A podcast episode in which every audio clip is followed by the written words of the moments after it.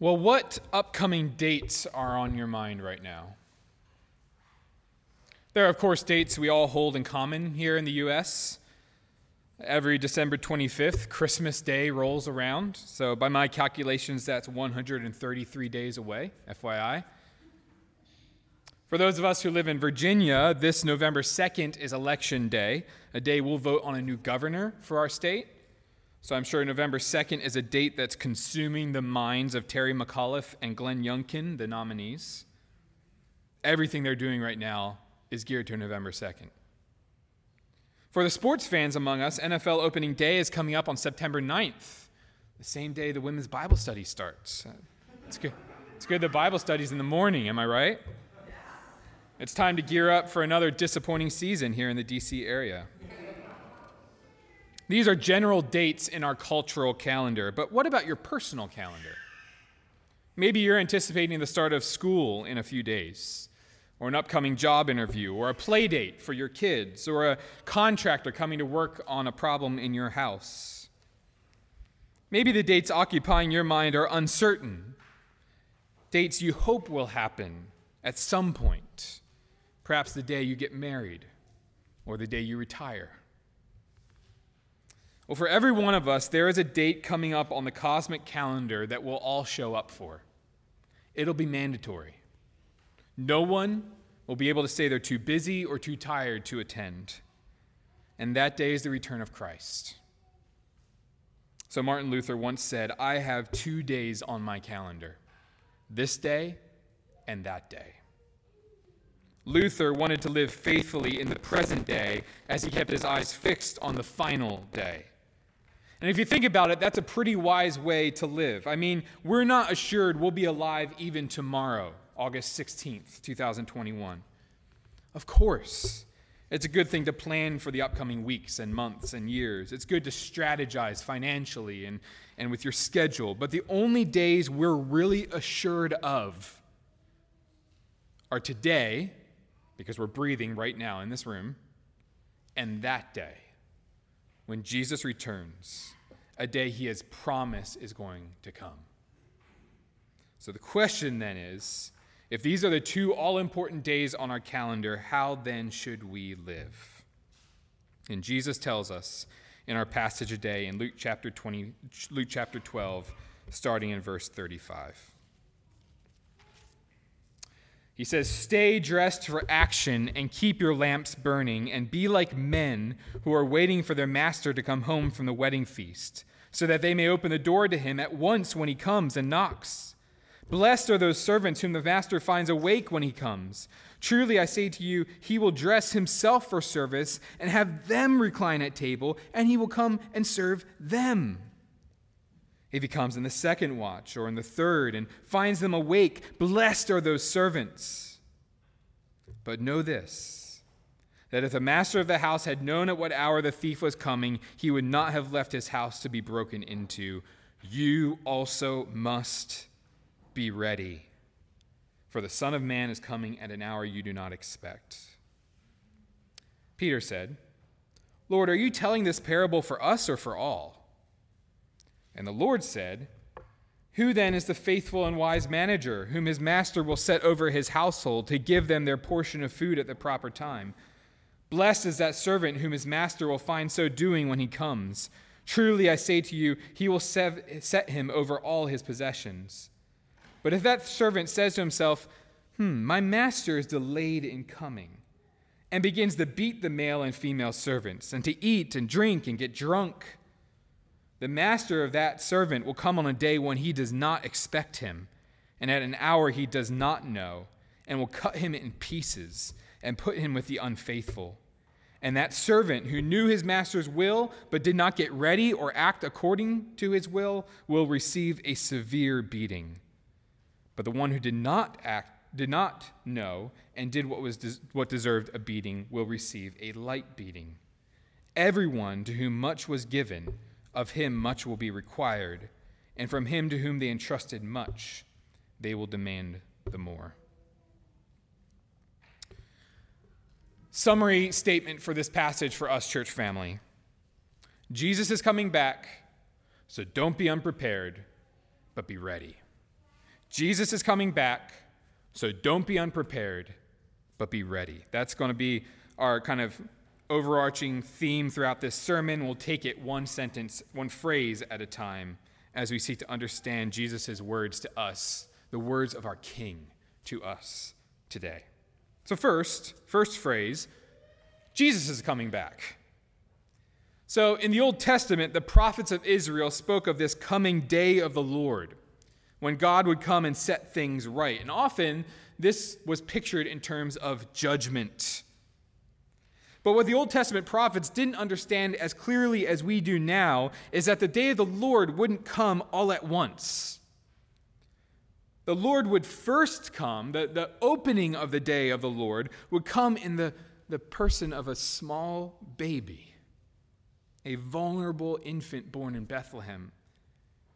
Jesus would inaugurate the day of the Lord by, by the first time by coming to live the life we were meant to live. He would come to be born in human flesh like us, to be tempted and tried. Oh, the wonder, just like us.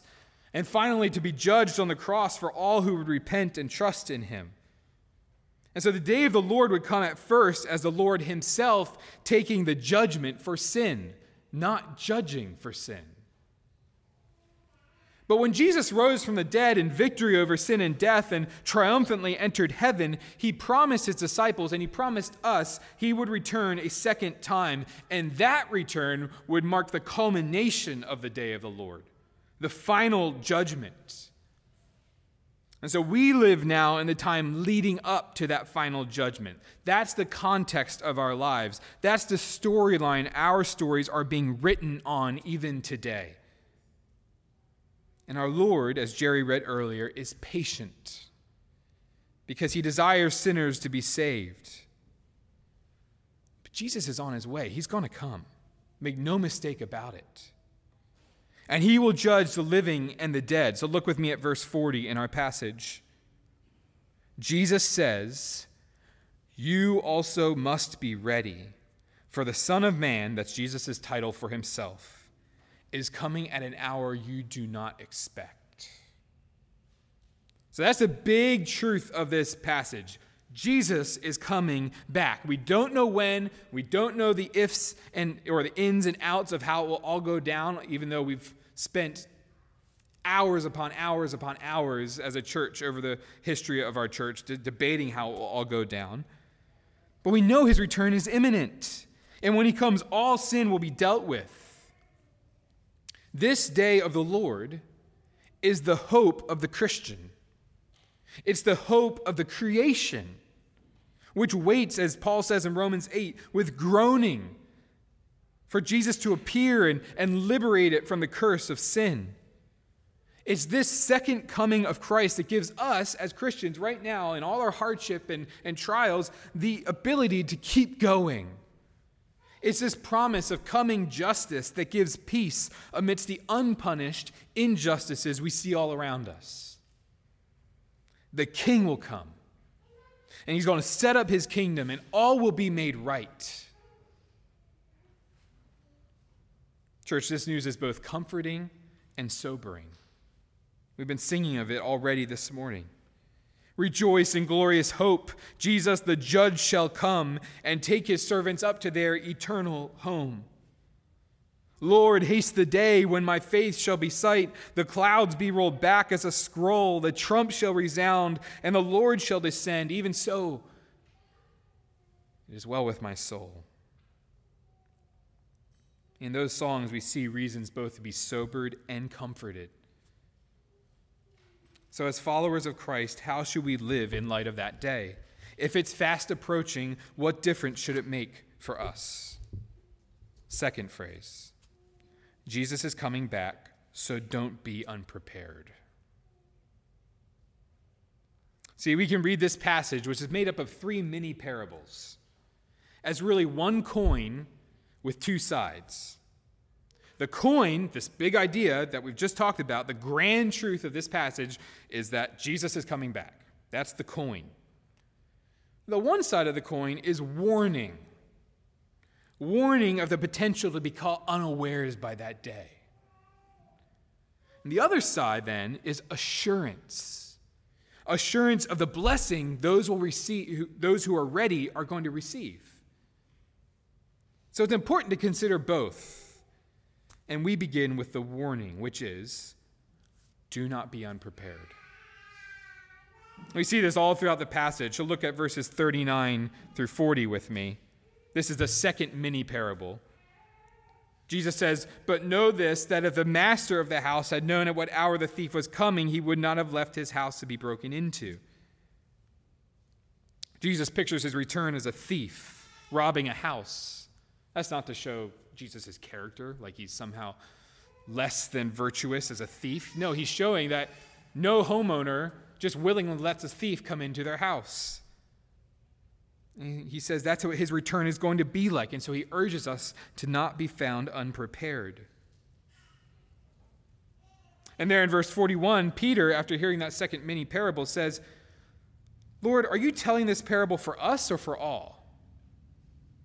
He's asking Jesus for some clarity about who this parable is for. And Jesus doesn't give him a straightforward answer. But he does give him an indirect answer because in verse 42, he begins telling a parable about the manager of a house. This would be a servant with more responsibility, a steward of the master's household. So I believe in, in answering Peter's question, Jesus is saying, I'm addressing this parable to all disciples. But I also think there's a special emphasis Jesus is making towards those disciples like Peter who will be even eh, given a more spiritual leadership role over others, like a manager of a house. What Jesus gives first is an encouragement in verse 42. He says, Who then is the faithful and wise manager whom his master will set over his household to give them their portion of food at the proper time? Blessed is that servant whom his master will find so doing when he comes. Truly I say to you, he will set him over all his possessions. Does that remind you of anybody in the Old Testament? Reminds me of Joseph, right? Faithful in Potiphar's house. And then given, you know, responsibility over his entire house. This steward here has specific roles in caring for the master's house during his absence. And he, as he exercises those responsibilities faithfully, he's going to receive great blessing and reward when the master returns. But that's it for the encouragement. Because then comes a chilling warning beginning in verse 45. Jesus says, But if that servant says to himself, My master is delayed in coming, and begins to beat the male and female servants and to eat and drink and get drunk.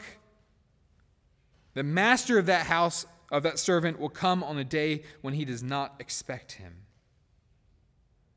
So the steward who neglects his care for others and forgets to look for the master's return and instead starts to abuse his authority and feed his appetites at the expense of those who look to him for guidance and provision that steward will be rudely interrupted when the master returns. His drunken stupor will grind to a speedy halt at the coming of the master. What a cure for a hangover, right? The master comes back. And he says his punishment will be swift and severe. In verse 46, the master will cut him in pieces and put him with the unfaithful. This steward will be rejected and cut off by the master. And there in verses 47 to 48, Jesus concludes by making a distinction between those who are not going to be ready for his return. Verse 47 talks about the steward who knows the master's will, but purposefully doesn't do it doesn't get ready for his return, punishment will be severe for him. But in verse 48, the person who is ignorant will still be guilty, still be deserving condemnation, but his punishment will not be as intense. We saw this kind of thing back in, I think, Luke 7, 8, or 9, one of those. Remember when he was talking about the, the, the nations like, uh, like um, Sodom and Gomorrah? And he, th- he talks to the nations that he's talking about, he's talking to in real time Jesus, like Bethsaida and Chorazin. And he's saying, You've seen me, you've heard my words, and yet you haven't believed. And so if you aren't believing, well, your punishment will be worse than those who hadn't seen me at all. Sodom and Gomorrah. I think it's the same idea here. Jesus says, Everyone to whom much is given, of him much will be required. So there's a connection between the extent to which one knows the truth and the punishment he will get for rejecting it. To whom much is given, much is required. See, church family, there's an active rest that should characterize the Christian. In Christ, we have been redeemed. Praise the Lord. We rest in His work, not ours, for our salvation. And this fact, this gospel truth, gives us eternal peace, and that peace starts right now, right when we're converted. And it goes on for eternity, and we just understand it more and more forever. But that rest, that peace we have as Christians, is an active rest. It doesn't make us lazy. It doesn't make us nonchalant in our sin. Remember Paul's rhetorical question Should I sin more now that I've received so much grace? No, our new life in Christ fills us with desire to know Him and make Him known even more, to look for His return, to live in light of it. And so the faithful Christian will be one who seeks to be ready, who perseveres in his faith to the end. We see this in our statement of faith here at Loudoun Valley Baptist Church, based off of a Baptist confession back in the 1850s in New Hampshire. True Christians are those who persevere to the end. It says that they have a persevering attachment to Christ. Of course, the true Christian will fall at times. Of course, we will stumble. But the mark of a true Christian is a continuous holding fast to Christ and persevering to the end. Perhaps some of you have gone through seasons of doubt and unbelief. Do I even believe in Jesus at all? Do I even believe this book is real at all? And yet, you plead with the Lord and say, I'm here, I'm persevering. Please help my unbelief. I believe, help my unbelief. I am persevering, help me persevere. Preserve me, O oh God. This is the life of the Christian to be ready, to be firm in faith, even as we recognize our weakness. But, church, we must not empty this warning from Jesus of its power for those of us who claim to be Christians, we must ask ourselves are we living like this? Are we living like Jesus is our hope? Are we living like he's coming back? Or are we so weighed down by the pursuits of this life that we have begun to care only for ourselves and neglect any thought as of to his return? I think verse 45 is telling and insightful for us. Because notice how all of this starts for the steward, this unfaithful steward. It all starts in his heart. He begins to doubt in his heart and wonder if his master is going to be delayed just maybe continuously, maybe a lot longer than he planned on. And as he nurses that thought, urgency becomes less and laziness becomes more powerful and he becomes less concerned with the penalty for his wickedness and more occupied with practicing it while he can. Practicing it while the master is away, getting it all in, sowing his wild oats. I think that can be a danger for every Christian, including myself, and probably mostly including myself because I know myself better than you do. See, living as if there's an ongoing delay in Jesus' return may very well encourage us to give our sin a little longer of a leash. Because we got time. There'll be time to address our shortcomings before Judgment Day, right? He's not coming back yet. Friend, that line of thinking ends in death. Living in light of the Master's return does not mean coddling sin, but proactively pursuing holiness and then cutting off the sin that will kill us.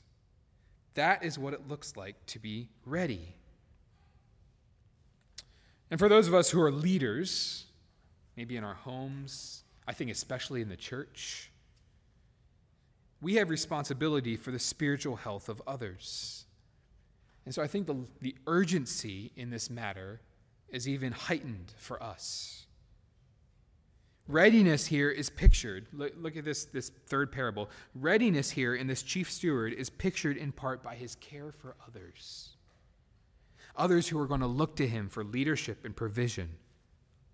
So think about it. How terrible would it be if those under our charge, those of us who have spiritual leadership, were less than prepared because we had started to feed our appetites instead of looking to their needs. Because we had begun to use our authority as a way to abuse them rather than serve them. We see this temptation all throughout the church. Stories come up all the time. This is a, a great warning for the Christian leader. It's also a great warning for the disciple in general. Unpreparedness for the so called disciple of Christ will look like this it will look like self centeredness, it will look like lack of care for others, and it'll look com- like complete surrender to appetites, to feeding ourselves, to living for the moment, and nothing more. It's like living as if Jesus isn't coming back. It's living like he's actually still dead in the tomb and like our lives are ours to live. It's like the rich fool we saw back in verse 19 who said, Relax, eat, drink, be merry. I've secured my life. I see all my possessions. They're in big barns. I'm ready to go. I can put up my feet. Of course, Christians can relax, eat, drink, and be merry. But we do so with an eye towards the final day when we're going to be truly relaxed, truly merry we live for that day. And so, as we enjoy the, the gifts of food and drink and merriment in this life, we enjoy those blessings with gratitude to the King who is returning. And we steward those gifts to his end. So, there's a warning here for us, church. Let, not, let us not be unprepared, lest we be found faithless, unbelieving, and even ultimately condemned. Now hold on. Condemned? Aren't these disciples Jesus is talking to? How can we be Christians but condemned in the end? Can we lose our salvation if we're not ready enough? Well, certainly these are disciples, but remember, one of them is Judas. So it's clear that merely identifying yourself as a disciple doesn't mean you are one. So let me be clear. Being a Christian is not due to anything you have done. Only Jesus and the mercy of his forgiveness can save you. That is your assurance, 100%. But once you are redeemed by the blood of Christ, the new life you have is a life where you cling to Christ, where you seek Him, where you worship Him, where you find He is your only hope. That's how this new life works. As Christians in Christ, we fix our eyes on His return. We long for it. Again, of course, we struggle. We battle against sin over and over again, almost daily. We just see how needy and weak we are but we persevere. And we understand the necessity, like we saw last week, of seeking his kingdom first. Because if we don't, if we consistently make it a habit to fill our hearts with the pleasures of this world only, if we neglect love for Christ and expectation for the life he's bringing, we will find ourselves in grave danger. Friend, if you if it turns out you have lived your life with no real desire for Christ at all, and your hope is in yourself, not in him, you very may, well may be found to never have been saved in the first place. Christian, if you are in Christ, you cannot lose your salvation because you did not earn your salvation to begin with. It's not yours to lose. Christ will hold you fast, as we sing often. But throughout Scripture, and what I think we see in this passage is that there is a very real possibility you can think you're a Christian when you're just in it for the status or the community or the good feels, not the Savior. So, Christian, every Christian in this room, let's be careful to cling to Christ. Especially if you're familiar with the Bible and the church, be careful to cling to Christ, not mere tradition, not mere emotion. Make Him your only hope. I don't say this to make you unnecessarily fearful, especially those of you whose conscience is often disturbed by this idea. But I do say it to make each one of you careful. As some have put it before, this message should afflict the comfortable and comfort the afflicted among us. And so, my desire as a pastor is that for the sheep of this church who feel constantly afflicted, like they don't love Jesus enough, that they, they just don't measure up, but they, they want to, that you be comforted in this text. But for those of you who just kind of go along for the ride and don't really live at all, like Jesus' of return is going to happen, that some affliction would be going on in your conscience and that you would turn again to Christ. Friend, if you're here with us this morning and you're not a Christian, we want you to know that Jesus is our only confidence in that final judgment day. Before God the judge, every Christian in this room finds that our sin condemns us. The thoughts of our hearts, gosh, you don't want to see them. The desires of our minds, we're disturbed by our own minds. The deep rebellion of our souls, it hurts us. These things are evident to us. We are obvious sinners and we don't have any hope unless someone steps in and takes the judgment for us. And that's what Jesus has done. So, friend, if you'll lay down your pride and repent of your sin, placing your trust in Jesus' work on your behalf, you're going to get saved. If you have questions about that, you can talk to me.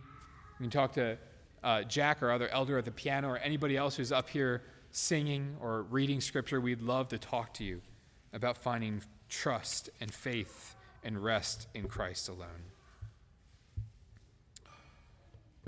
All right, well, final phrase then in our big idea for this sermon Jesus is coming back, so don't be unprepared, but be ready. Look at verse 35. Jesus says, Stay dressed for action and keep your lamps burning, and be like men who are waiting for their master to come home from the wedding feast, so that they may open the door to him at once when he comes and knocks. Jesus says, Stay dressed. Literally, gird up your loins. So, men would have these long flowing garments, not easy to run in. Gird them up, pull them up, get ready for action. It's reminiscent of the Jews back in Exodus 12 as the plague of death descended on Egypt and the firstborns were going to be killed. Remember this? Remember how they ate the Passover meal? With haste, dressed for action, ready for God's deliverance, finding their hope in the blood of the Lamb that they had spilled on their doorposts to turn away the wrath of God. That's us right now, Christian church. Judgment is coming again at the return of Christ. And we must be ready. We must stay dressed for action for God's deliverance and find our hope in the blood of the Lamb that wasn't shed just on doorposts, but on the cross. Jesus says, Stay dressed, Christian. Next, keep your lamps burning. This has the idea of, of nighttime. Basically, be ready 24 hours a day. Even in the darkness of night, be ready. It's like you, you parents of teenagers, or used to have teenagers, and they would be out a little way too late. And so you'd kind of leave the porch open and the front door cracked a little bit, and you'd be snoozing on the couch, but one ear ready for the squeak of the door opening. Because as a loving parent, you were expectantly awaiting their arrival, even in the dark of night. So it is with the return of Christ and the Christian who is ready. Church, how can we know we're ready? I think a simple answer to know you're ready is if you're waiting. Look at verse 37. Jesus says, Blessed are those servants whom the master finds awake when he comes. And then this is one of the most shocking verses in our text. Truly I say to you, he will dress himself for service. We dressed for action, he's dressing for service. And he will have them recline at table, and he will come and serve them. What a wonderful picture. And I think this picture kind of encapsulates two big ideas. One is that Jesus came to be served, or to serve, not to be served, right? He came as a servant. But I think another, even more broad idea that is referenced here is the heavenly banquet that will come at the return of Christ.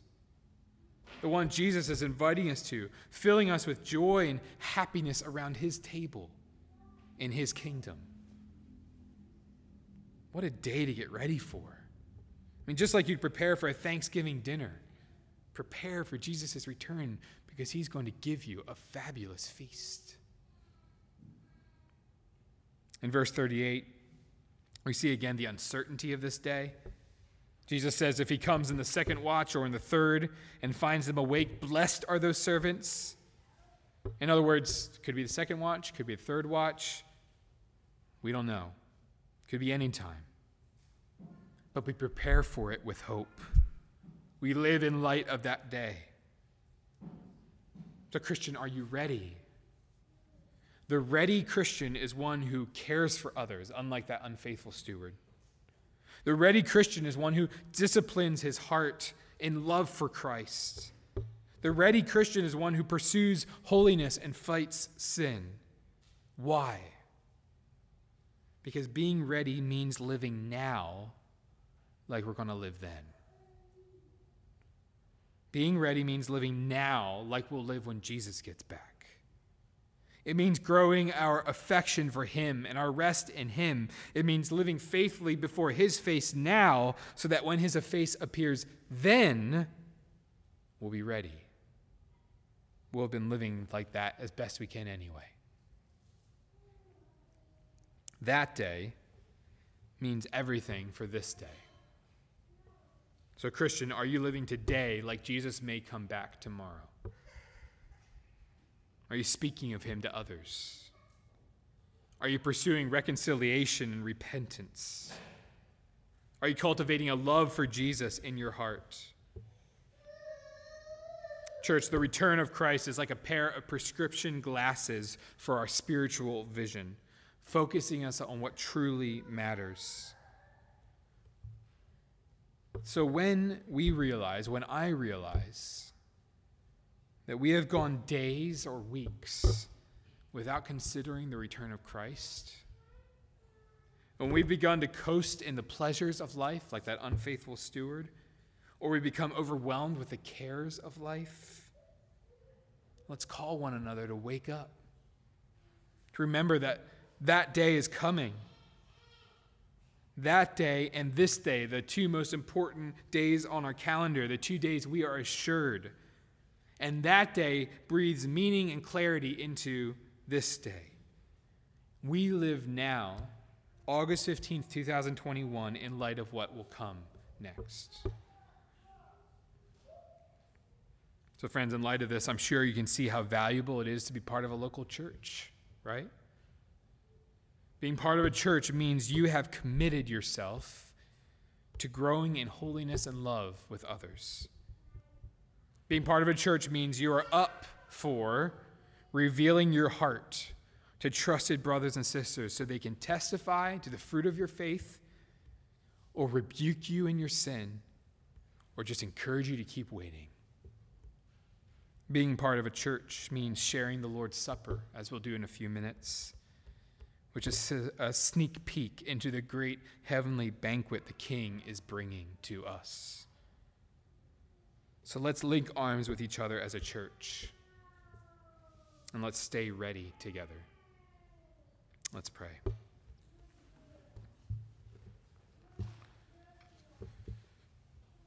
Lord, we want to live like we believe all this is true. Because if it isn't, then where is our hope? In this life only? May it never be. May we hold fast to the truth that you are returning. And as we hold fast to it, may we live in light of it. Spirit, work this conviction deep down into our hearts as we sing now and then share the supper together. In Jesus' name.